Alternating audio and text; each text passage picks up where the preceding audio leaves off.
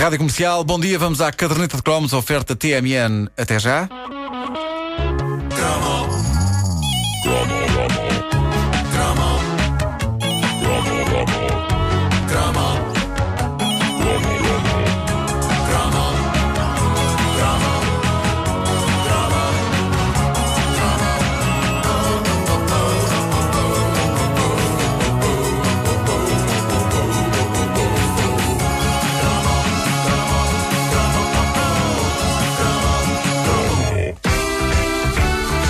Em 1981, este single assegurou a imortalidade de uma banda portuguesa. E a verdade é que eles não precisaram de fazer muito mais depois disso para se tornarem numa das bandas mais famosas do chamado boom do rock português. A verdade é que a banda de que vos falo tem como discografia total dois singles, nenhum álbum. Nunca É fizeram um verdade, álbum. é verdade. Eh, Era um coletivo gigantesco. o- é verdade. Eh, o primeiro single deles é este. Cá está. É, Este início de letra eu não o percebi exatamente, repara. Era aquela coisa. Eu E as peixeiras, eu- não é? Também eu, Peixeiras, também eu. peixeiras, ai, que Peixeiras. peixeiras. mas, Eu mas qual era o peixe- sentido de peixeiras Não, peixeiras? não, não tinha que ter sido. Peixeiras dos sobacos? Eu não podia ser da uma mesma pessoa forma. que cheirava tão mal dos sobacos que parecia que tinha uma peixeira atrás de cada sovaco. Bom, Exatamente. Era como eu ehm, entendia também.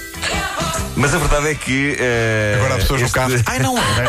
Não era. Este single dos Grupo de Baile eh, gerou um dos momentos de maior controvérsia dos anos 80 portugueses e é capaz de ser o primeiro e único single português a ter sido editado com duas versões, a normal e a censurada, que tinha apito.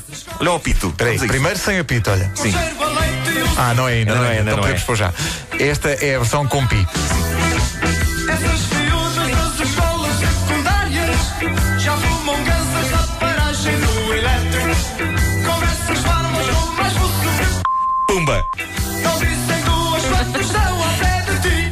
É verdade. Eh, velhos hábitos custam a morrer e apesar de já não haver censura em Portugal há uns oito anos, eh, quando este disco saiu, os Grupo de Baile, que durante um breve período quase podemos dizer que foram os Madness ou os Specials portugueses, Sim, sim. era a malta do À sua maneira, sim. eh, os Grupo de Baile foram obrigados a pôr um apito em cima de uma e apenas uma das palavras da letra da canção Pacholi. Não será a mais bonita das palavras, mas digamos que entretanto já ouvimos canções com palavras francamente piores. Sim, sim, sim. Mas na altura, a referência eh, que esta canção fazia a um tipo específico de pelo do corpo humano foi suficiente para que estourasse uma polémica histórica. O que se passava era que as rádios só estavam autorizadas a passar Pacholi na versão com apito. Exato. E nas lojas, bizarramente, havia a versão com uma etiqueta na capa a dizer versão censurada e outra a dizer versão não censurada. Eu tinha a não censurada com grande alegria. Claro, eu suponho que a versão censurada fosse a opção mais segura para pais que queriam fazer a vontade aos filhos e comprar-lhes uma das canções. Olha, é esta, não é? Eu acho que esta, esta não tem.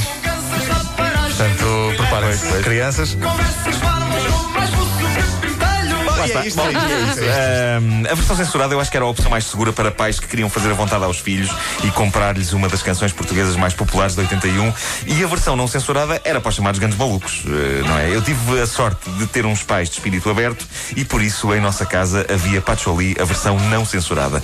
E ter a versão não censurada desta canção foi das coisas mais fixes dos meus conturbados tempos de caixa de óculos. Eh, 1981 foi de facto o ano em que eu comecei a usar óculos, com tudo dramático que isso acarreta em termos de perder o respeito de colegas, mas ter o single não censurado da canção Pacholi dos Grupo de Baile atenuava o efeito das lentes. Claro que Fazia sim. assim um rapaz cool. Fazia, nem que fosse durante um brevíssimo período de tempo. Isto é- é- era ridículo e isto só provava como Portugal ainda estava tão na idade da pedra. Mas eh, a polémica Pacholi foi o equivalente nos anos 80 eh, à controvérsia que eh, um single francês gerou quando saiu nos anos 60, ou seja, este. Eu lembro-me do meu pai contar que Je moi non plus, de Serge Gainsbourg, foi um dos grandes frutos proibidos da música nos anos 60.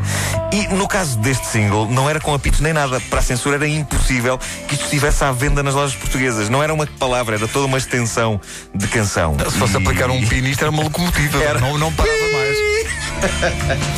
Ah, e por isso quem conseguia deitar as mãos a uma cópia desta canção era o maior. O meu pai contava que amigos reuniam-se em casa daquele que tinha esta canção para a ouvirem em espanto e admiração e, eh, neste caso, eh, não era para menos. Tu repara bem como os tempos A mudaram. canção era bastante marota. Grupos de amigos que se juntavam. Para ouvir uma canção. ouvir uma Forma de canção. Coisa deprimente.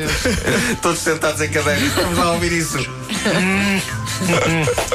Voltando a Pacholi. Voltando a Pacholi. Ah, voltando a eh, Pacholi. Podes voltar a Pacholi. Uh, Pacholi sortia o mesmo efeito. Amigos de escola reuniam-se eh, na minha casa e nós punhamos o single de vinil a tocar. É verdade, Só que é a canção era bastante normal em termos de letra. Falava de um tipo a engatar miúdas, encharcado no seu perfume, Pacholi. Uh, no entanto, tinha o verso mágico onde a palavra que aparecia censurada na rádio e na televisão surgia em todo o seu esplendor. E isso era o suficiente para que as nossas jovens mentes quase explodissem de entusiasmo e nós ouvíssemos aquilo vezes sem conta. Só essa parte. Eu lembro-me de estarmos constantemente a pôr a agulha para trás, só para ouvir outra vez. Dava uma saúde ao disco e a agulha. Exato. Por isso é que ele está no estado em que está. Ah, era mágico. Mágico. Um ano antes, em 1980, as nossas jovens mentes já tinham explodido ao ouvir o single Chico Fininho de Rui Veloso, que na verdade tem uma letra, no seu todo, muito mais puxada do que o Pacholi. Fala de um tipo atafolhado em toda a espécie de drogas, embora, quando nós temos 9 anos de idade, como era o meu caso, versos como depois de mais um chute nas retretes não queriam dizer grande coisa. Exato. Eu pessoalmente naquela altura adorava porque julgava que Chico Fininho entrava em casas de banho públicas e dava pontapés em sanitas para as partir. O que parecia uma coisa extremamente rebelde e perigosa de se fazer. Depois de mais um chute nas retretes, o que fazia o nosso universo infantil parar, no que diz respeito ao Chico Fininho, era, no entanto, este verso. Vamos ouvir.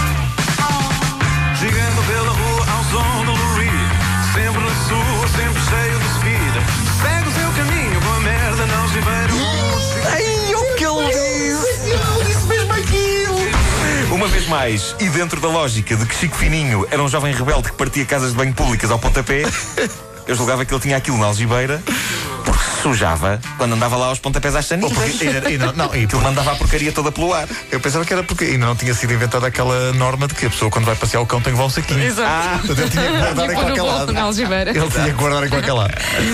Ai, ai. É. Os tempos da idade da inocência. A idade da inocência, completamente, mas completamente.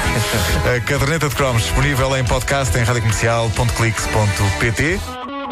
Numa oferta TMN, este verão fale sem limites entre TMNs.